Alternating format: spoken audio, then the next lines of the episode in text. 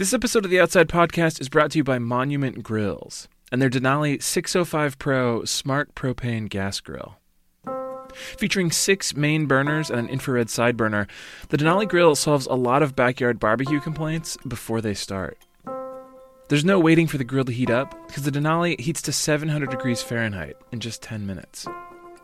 And you don't have to worry about uneven heat because the Denali features patented Blaze Zone technology for consistent temperatures across the whole grill. It also has a clear viewing lid, so you don't have to keep opening and shutting it, and Bluetooth app control for cooking without interrupting your conversation. The Denali 605 Pro is not just a grill, it's an experience. A juicy, delicious, perfectly seared, medium rare experience. Upgrade your backyard game with the Denali 605 Pro at monumentgrills.com. And don't miss out on $45 off with the code OUTSIDE45.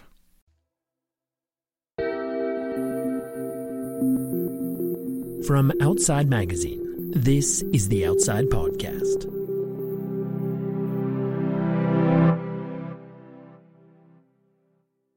When you think, oh, this is the biggest event of my sports career and this is where I want to win, everything kind of leads up to this moment.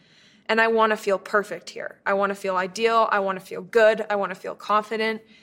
And, and this is the moment. And you've built it up that much in your minds, and everyone around you has built it up that much too. Your chances of feeling actually good are so low. I mean, the chances of you feeling like the worst in your entire career at that exact race or competition that's most likely what's going to happen.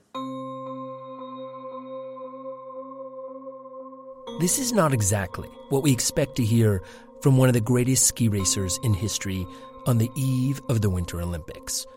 Mikaela Shiffrin is a two time gold medalist, as well as a perennial World Cup overall favorite. She is known for her relentless commitment to training and her perfect technique.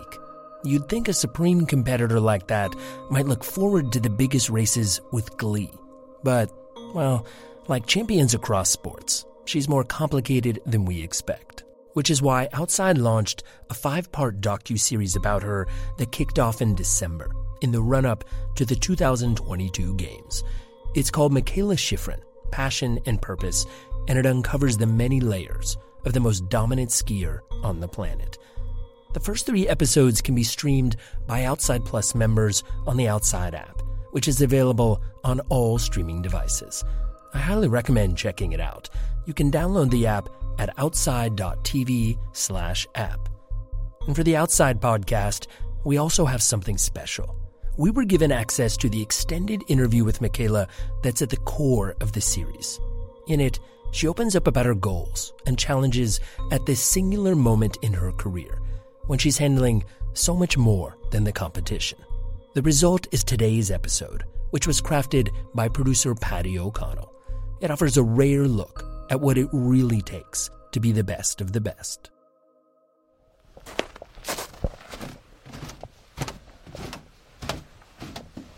That's me arriving at the home of my pal Gordy Megro. He's written about skiing for nearly two decades.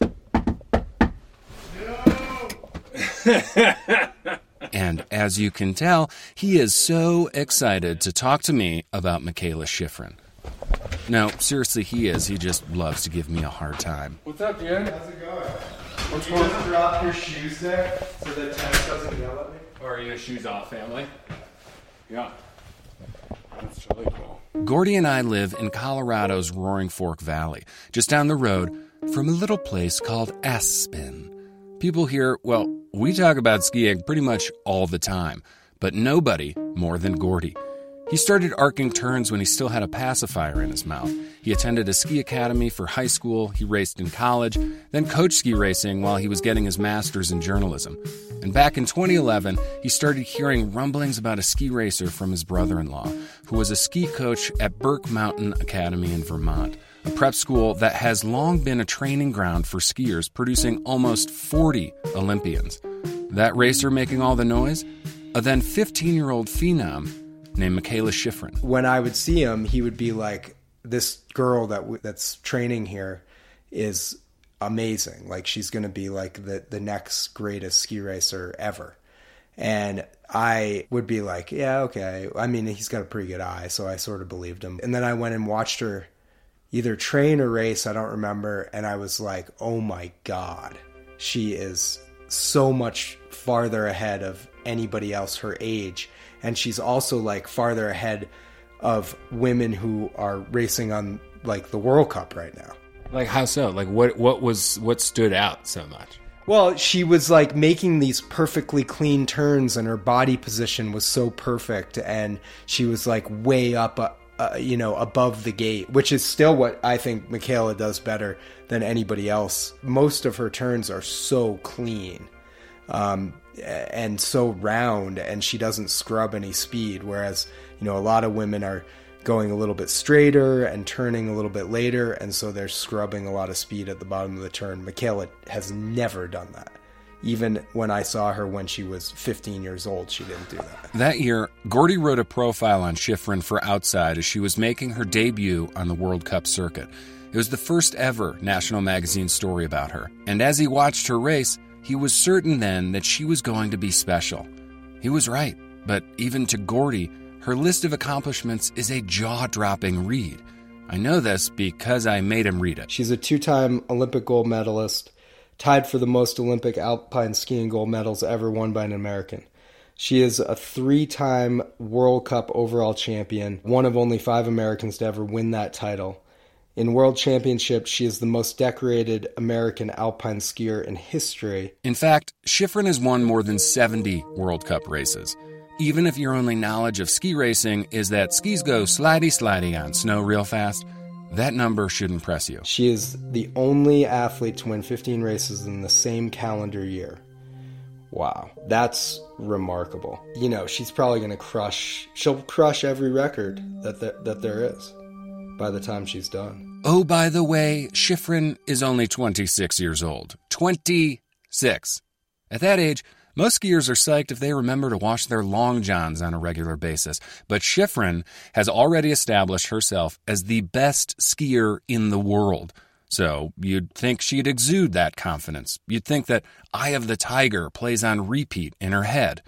Well, I still have doubts about whether I'm actually good or not. I'm just like, I don't know. What if what if I just wake up tomorrow and I'm just not that fast and everybody else is way faster and I'm just not good anymore. Gordy nearly fell out of his chair when I played that clip for him. That's super surprising to me.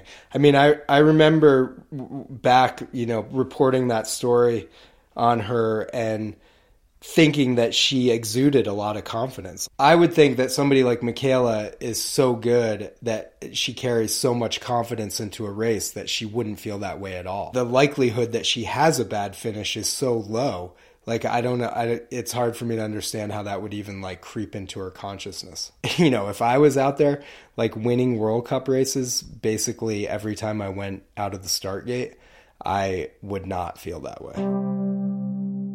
When we hear about other recent american ski greats like bode miller and lindsey vonn people talk about their competitive drive their speed demon recklessness and their killer instinct on race day. That's what sets them apart but we don't really hear that with Shiffrin. She's a tactician and a workaholic. She never misses a gate during training, never skis off course.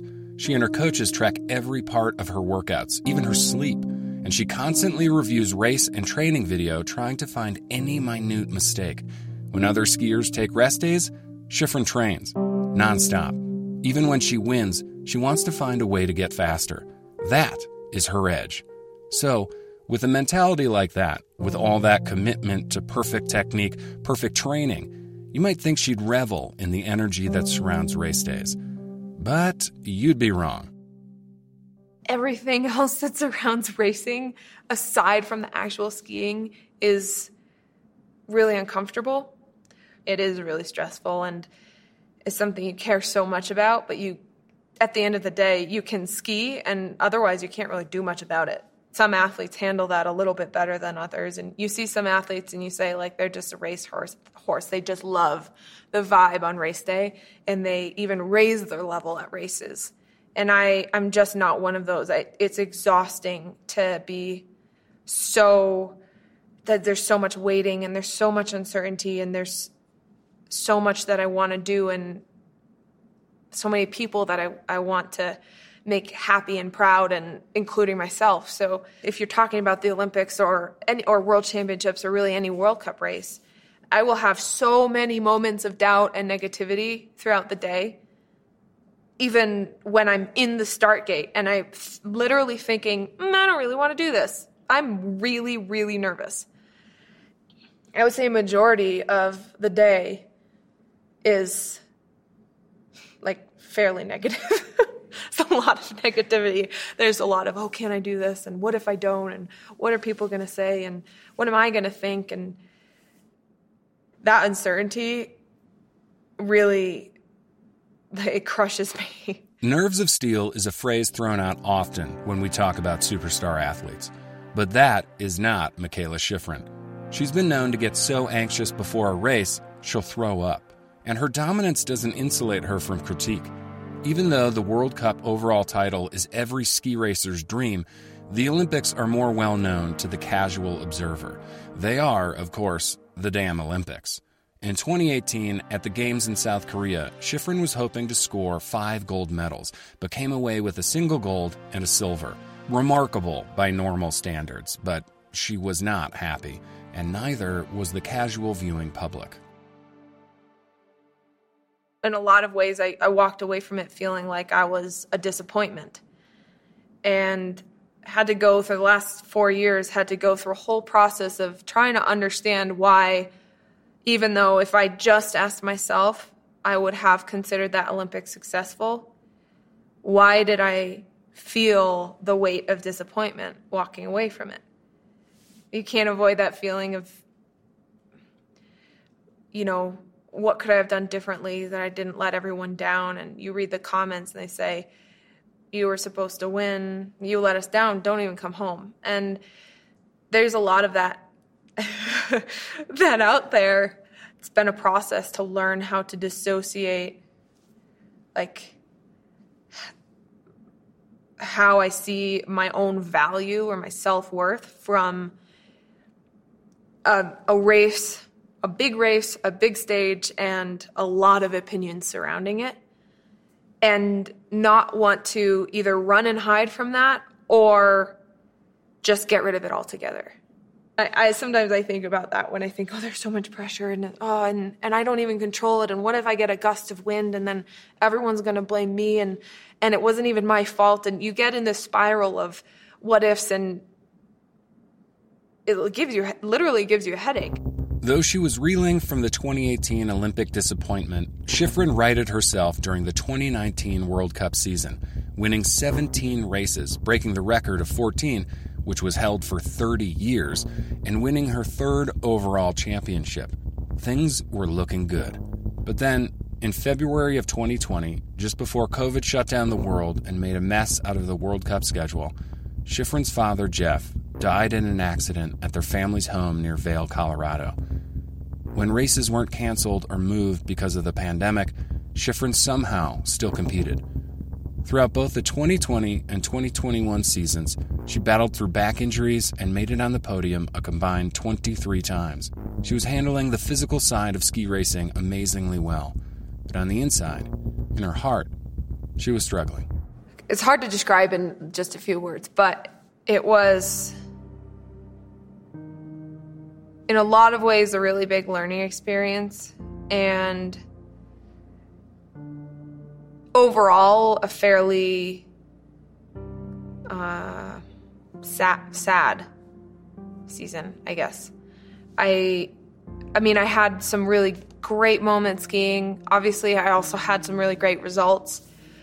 But there was it was like this um, invisible blanket was just covering me and my whole world and um and the whole season. And it just it was just dimmer. I don't know how much better to describe it actually but everything just felt more dim. And almost when i look back on it almost like i was sleeping like it was a dream. We'll be right back after a short break the staple ingredients of a perfect summer are no secret sunshine, swimming, and backyard barbecues. The rest of it is just dressing on the side. So, for the best summer, you need the best grill. And it doesn't get any better than Monument Grill's Denali 605 Pro, a premium six burner smart gas grill that brings modern convenience to an age old tradition. Crafted with stainless steel for durability, an infrared burner for faster, even heating, Bluetooth temperature monitoring, and a lid that lets you see what's going on on your grill without changing the temperature inside. It's a grill that's both sizzle and steak. Whether you're a seasoned grill master or just starting out, it's sure to impress. Your friends will be amazed by the Denali 605 Pro. Use code OUTSIDE45 for an exclusive discount and enjoy fast, free shipping.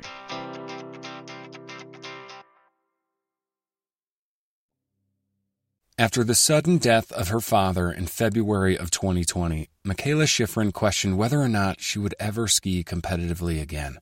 Her parents had introduced her to skiing and played giant roles in her racing. Her mother, Eileen, is the technician. Her father had been the driver of the consistency philosophy. More than anything, he was her biggest, most ardent fan. With his death, Shiffrin says she lost the care to compete, what she refers to as the most fundamental part of racing, and she just could not find the focus she needed to win. I had harder time doing things that I've been good at for my whole career. I had much harder time remembering a full race course, especially two runs in a single day, and super especially slalom. And I've never struggled with that before. I had a hard time focusing throughout an entire training session, let alone for an entire race day. I was even more exhausted on a daily basis, but especially after races or, you know, if we had a two day race weekend, I would, I just, I was just even more tired than I would normally be. And I don't know, a lot of it is just the time it takes to kind of get back to your I don't know, equilibrium sort of. And it's there's a level of stress that you deal with on a daily basis after experiencing loss that you don't even realize like whether it's what you want to call it grieving or you could call it whatever you want but you don't realize it you're just tired and it's a sunny day, it's beautiful, it's great training, everything is going well, and I'm, I'm tired or I'm angry and sad for no reason. And I've, I haven't, it's not really my personality.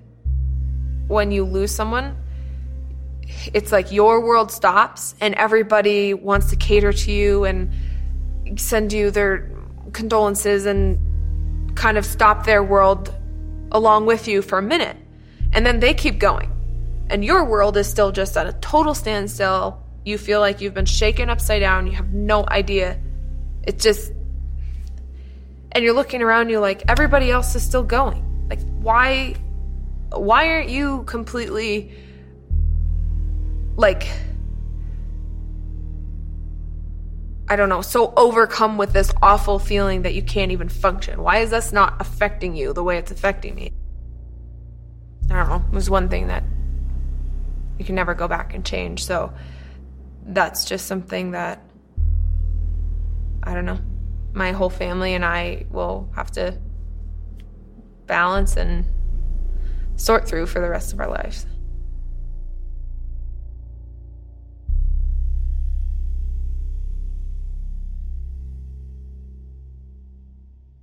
One of the things that Shiffrin points to in helping her sort through the loss of her father is the concept of post traumatic growth syndrome, the theory that people who endure psychological struggle following adversity can see positive growth afterward. Shiffrin learned about this in a book entitled Option B by Sheryl Sandberg and Adam Grant. The book is about basically handling death and loss. And it's obviously a very sad and I mean, it's not a topic you really want to talk about, but the way that she went about dis- discussing th- some of the things that are really hard to discuss actually it left you with some sort of a feeling of positivity or even an optimism or hopefulness. And I mean, most of the time when you talk about loss and pain and tragedy, it just you just get sad and everyone around you gets sad and I know this sounds really weird, but it will get better. You will you'll learn to handle it. You will learn to enjoy moments and not feel guilty for enjoying those moments. You'll learn how to laugh and then not immediately feel overcome with like a huge weight of depression after just like simply laughing. And those things are going to get better and a little less it's not less painful, but it's just a less less sharp pain. It's a little duller, like you actually see the world maybe in a clearer way, or you have certain parts of your life may be better because of how you've grown from this tragedy. You open your eyes to certain things in life that you never really noticed before, and you have more respect for it. You have greater perspective on on some things enough to take a moment and appreciate what you still have while you have it. And I I never would have called myself ungrateful before, but now I feel much more grateful about almost everything, actually. And that was at a time, just came at a time when I was really basically having a lot of trouble not being angry at everything. Throughout the season, I started smiling more, and I think I started being a little bit nicer to my coaches and just being a little bit more myself. Off the racecourse, Shiffrin continues to work back toward the light. And on the racecourse, she continues to stack wins, but it has been the furthest thing from easy. She says she teeters back and forth with drive and focus, doubt and lack of motivation, sadness and anger. This was exemplified in December 2021 at the Giant Slalom World Cup race in Courchevel, France. I remember thinking, I tried as hard as I can today, and I was fourth. That was the best I could do, and that was the best I can see myself doing. And I went back and looked at the video and I didn't really come up with any answers besides I just haven't had enough time not just not like training specifically, but I haven't had enough time doing this and living in this world after this last year to really feel like I know what I'm doing or I didn't feel like one with my skis. I didn't felt like I would have really, really fast sections of a course, and then I would make an error that I'm like, seriously, that's not an error that I normally make. I was just looking at that, I think it was the second run in that first race in Courchevel, thinking, that's that like that's what I got. So let's go out and race tomorrow and we'll see what I can do. What Shiffrin did the next day at Courchevel was win big. She was nearly a second faster than the skier who came in behind her. It was Shiffrin's 72nd career World Cup victory. For whatever reason, I went out the next day and I was just so much more on point, mm, sharper mentally. That was like throughout all of last season, that was one single moment of clarity I felt, or like I was not in a total fog. And it definitely it showed in my skiing on a personal level. It was a big step being able to bring that focus for both runs, top to bottom, have that intensity in my skiing, and feel like I wanted to ski fast. The day before wasn't that far out, but I was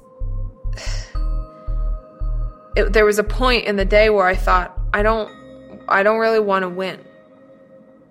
Cause I, I like, I don't want to, I don't know what it's to feel like to win if my dad's not to text me after or call or like, I don't really want to live in a world where I win races and my dad's not alive. And that was like, that was a very big thought I had the day before. I had it the, the second race too, but it was just like push that thought away. Just you're here. Everybody, you've worked for this. Everybody's worked for this. You have a good shot. Ski 60 seconds of good GS skiing and just see what happens. And also, like, you might not win, so maybe don't worry about that yet. And then it just, I don't know, odds were in my favor that day. And the skiing was good. And it was a big step. Shiffrin is going to need more of these big steps in 2022. The World Cup has been World Cupping, and the 2022 Olympics in Beijing have begun. Shiffrin wants to win. She wants to win everything. The plan is to compete in all five individual skiing events downhill, Super G, giant slalom, slalom, and combined. And though she's been coy about publicly stating she wants the gold in all five, it's safe to bet she's thinking it.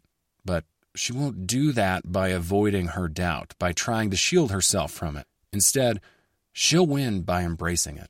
You can't really like decide what what things you think about. You can't really put up a blockade for other thoughts that might enter your mind or distractions or just things you notice. So like trying to run from that isn't really going to work. Like when you feel this kind of self-pity, it goes directly against feeling gratitude for anything.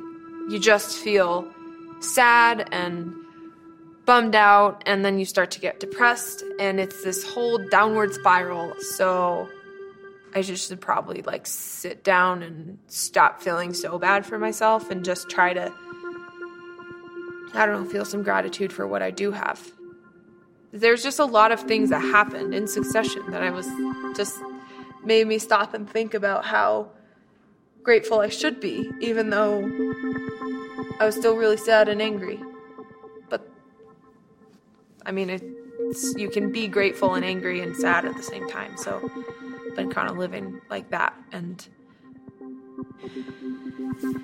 I mean, there's always another side to the coin. So choose to focus on the more positive side of it. It helps not feel so weighed down by everything.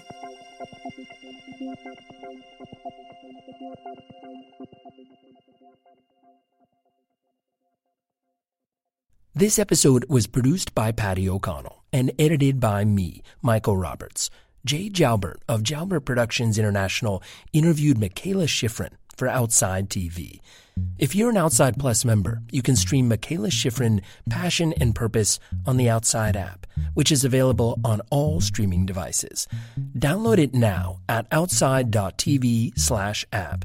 Then sign in with your Outside Plus membership account to unlock our entire collection of films and series.